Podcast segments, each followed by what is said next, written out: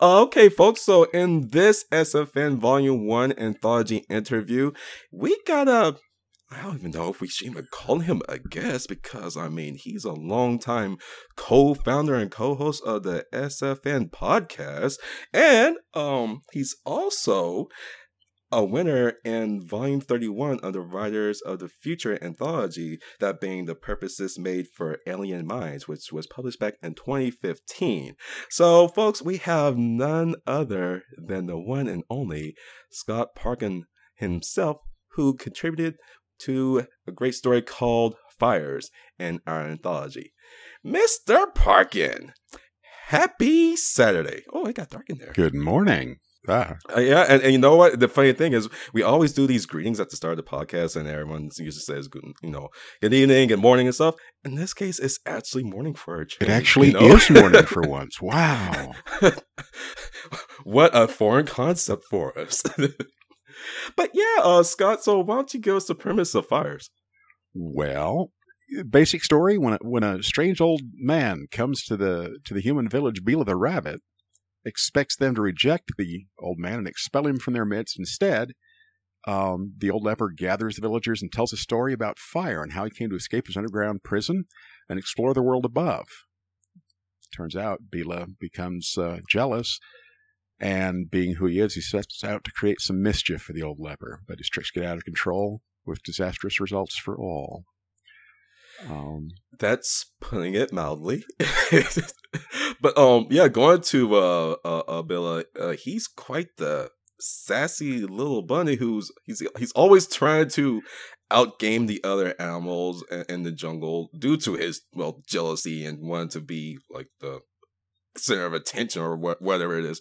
Um, but so of all the creatures that you could have chosen on the Africa, you know, on the continent of Africa in particular, uh, why did it make sense for him to be a rabbit? You know, um, for those who are who have paid attention to uh, uh, uh American um, stuff, you've heard stories of like Brer Rabbit. Um, yeah. What's intriguing is that actually is based on West African folklore, where rabbit fills the uh, the the same generic niche as uh, as uh, fox in Europe or coyote in America or monkey in, in China, which is that of the trickster. So actually, the rabbit is the traditional trickster of, of West African mythology, which is what oh, this is based on. Oh, is yeah, actually yeah. comes from uh, tales specifically from from the Mossi people of uh, you know Burkina Faso area, and yeah. Uh, so yeah, it was actually kind of built in. So uh, it always had to be okay. rabbit. Yeah, dude, I, I I did not know that that was pretty much the inspiration behind the. Uh, yeah, it is. I mean, character of Brer Rabbit. Unfortunately, you know, there there's a, a, dubious history behind the kind of the American version of those stories. But the fact is mm-hmm. that uh, that yeah, the the idea of of Rabbit as kind of the you know. Um, the the you know the little guy, the smart one, the one who has to live by wits rather than strength because he doesn't have the same sure. kind of power that others do. Yeah. But yeah, we've had that uh, that same idea, and again, right in American Indian uh, Plains Indian um, mythology, it's it's coyote uh, fills the same mm-hmm. Uh, same niche. So. Yeah, that's where it comes from. By the way, FYI, is uh, is, is, that's Western yeah. African uh, um, kind of standard folklore. So, so in that sense, I mean, it, it, was well going back to where you're saying, it's like, well, how could he not have been a rabbit if this is taking place in Africa? It was just kind of like a default, like necessity. It was. I, mean, it was. I wish there had because, been a, I mean, a clever going choice to there. his persona and everything. Yeah, but actually, it was just. It's just how the mythology is told. So yeah. Okay. Yeah. And so, uh, fires. Um, it is an origin story of sorts. You know, depicting not to give anything away how certain relationships in the animal kingdom came to be, and like you said, um, spiral out of hand in a sense. so, would you say that there's a cautionary tale in the short story? You know, almost all folklore has at its core either an explanation or a warning. So, short answer, yes. Uh, it is yeah. necessarily a cautionary tale, because again, that's why the why the the folklore was handed down was to teach communal lessons or to teach important principles via story that helps it uh, yeah. stay in memory more easily. Um, right. You know, so that idea, uh, I mean, I don't know how much how, interested you are in, in, the background, but this is actually based in part on a specific um, kind of creation myth that uh, that was told by the okay. by, that actually is still told by the Mossi people around the campfire um, of wow. Nabissi and and and how the how the world was created. Um, yeah. What's intriguing, at least to me, you know, not to, of course, I am here to talk about my own story, so there you go. But yeah, you know, what's intriguing to me is that uh, you know, in that foundation story, it establishes some some fundamental relationships between, you know, uh, the, the, Great Council, um, uh, the creating council, uh, known as as Wende, and mm-hmm. um, and humanity and the relationship and the hierarchy. So a lot of that structure is actually taken from directly from the the, the campfire story from the the yeah the okay. And then my next question was actually going to it mentioned the fact that this very much gives off the vibe that it's an old tale that was once shared around campfire. So this direction for your story was was pretty much intentional then. Absolutely, since it's based on campfire like uh, stories of sorts. Right? In fact, yeah, and that was that was part of the fun of it, right? Because uh, originally I wrote this story for a specific anthology um, mm. that was about music of all things. Um, and me being me, of course, you know the the anthology was kind of oriented around European folklore. Um, hmm. But I refused to follow the rules as generally established. so, to no one's surprise, I wrote this this story based on African folklore. Um, and I had, you know, I I read constantly in in international mythology, so I'm I'm fairly well read yeah. in uh, East Indian, uh, you know, Chinese, Japanese, as well as right uh, American Indian and uh, uh, European. Uh, of course, I yeah. you know lived in Germany for a while, so I've got a, a big background on on uh, Nordic myth. But uh, you know, I had actually read that, so this idea just kind of was so obvious to me that when you talk about music, uh, my wife actually is a drummer, so the idea that uh, oh, I didn't know that. Yeah, she uh, she you know played percussion all the way up through college, um, and you know I have a. Uh, I once ran a garage band called Idiots on Guitar, and uh, she was our drummer. I was the bass player. Um, But the idea of of looking at drumming as music, not just as sound effect, I thought was really really worthwhile and powerful, and would be something different for the anthology. So yeah, uh, when you think yeah, of, of yeah. drumming as communication, you think of many things, among them African uh, cultures. So right, yeah, right. that just kind of you know, and, and, again, that, that idea that you're, that you're, you know, the, the, the group storytelling, the shared uh, mythos.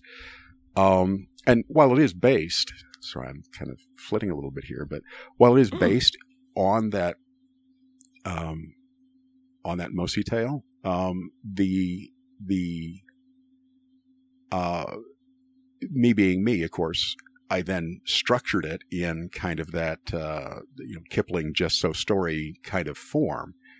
Um, partly because I knew that's what the anthology was looking for was more European style. Yeah.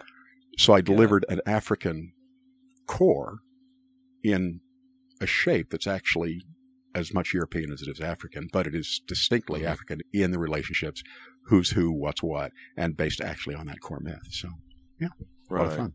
Yeah, yeah, and I think it's really great that you uh, the, decide to take a gamble and venture into an avenue that a lot of people just really aren't familiar with. I mean, we we all know Western right. historical. We all know about the dragons and and Greek mythologies and, and Nordic mythologies and stuff. But, uh, but but yeah, I mean, there's a whole continent, and in that continent, there are dozens of countries wow. that have their their own like uh, mythos and, and tellings and stuff that I mean we have no idea about. So I mean, there's just such a ripe avenue of stories and adventures to be shared alone just on that premise. You know, and when I originally wrote this, um, was you know, sadly I wrote this a very uh, originally very long time ago, but that was back mm. when um, uh, Mike Resnick and and his uh, his Mundumugu tales were really big, and he was winning Hugo's and Nebulas and, and that sort of thing.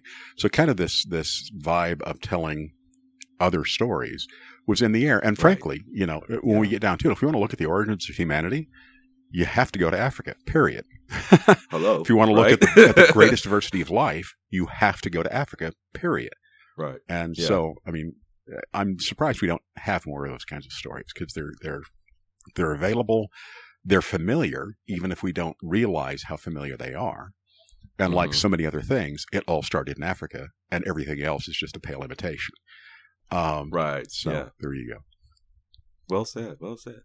Well, all, all right, Scott. Well, uh, we're definitely looking forward to reading this. But in the meantime, do you got any other projects that you're currently working on? You know, of course, I'm always working on something. Um, I've been finishing up. Uh, um, speaking of alternate mythologies, a, uh, fantasy novel set in ancient China called The Eighth Dragon.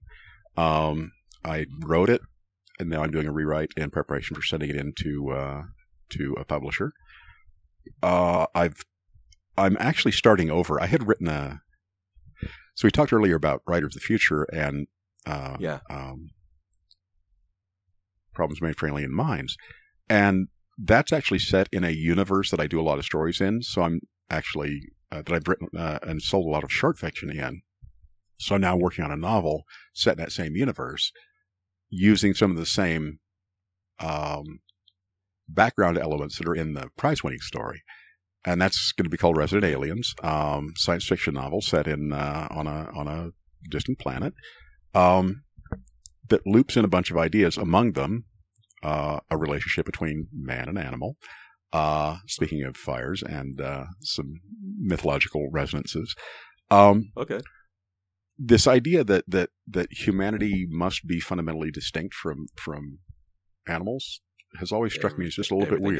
Uh, where there is Yeah. consciousness, there is consciousness. Why are we not speaking spirit to spirit or mind to mind? Uh, and so I explore that in kind of a transhumanistic uh, way, and uh, I'm looking forward to, to to getting into it. I've I've got the idea, I've got the the core premise. I've written the first chapter three times, and uh, the first three chapters twice, and now I'm going to toss it all once again and start over again. Um, because you know sometimes you have to write in order to figure out what the idea is, and then you Yeah. can pick it up and start over again. Yep. Um, Right. and I'm also, you know, uh, of course, I also always have two or three short story projects in in the works. And right now, I've got a, uh, you know, it's always fun where stories come from. Um, I was picking weeds out of my driveway the other day, Uh, and realized, wait a minute, what if weed picking, you know, an hour and a half into weed picking, there's a technique that you start to apply to get the entire root and you there's a complex series of feedback and i realized wait a minute. Look at all the details the the, the haptic feedback the the feel the sound the blend of you know uh, the angle the the pressure whether it's sudden or long and, and sustained and realize that this is actually a perfect metaphor for an ai to use mm, to do something else, say, root out corruption in government. So, what if the operator is plucking weeds, but an AI is interfering, in, interfacing that action and the subtleties involved in that action into coordinating activities of an investigatory organization on the ground?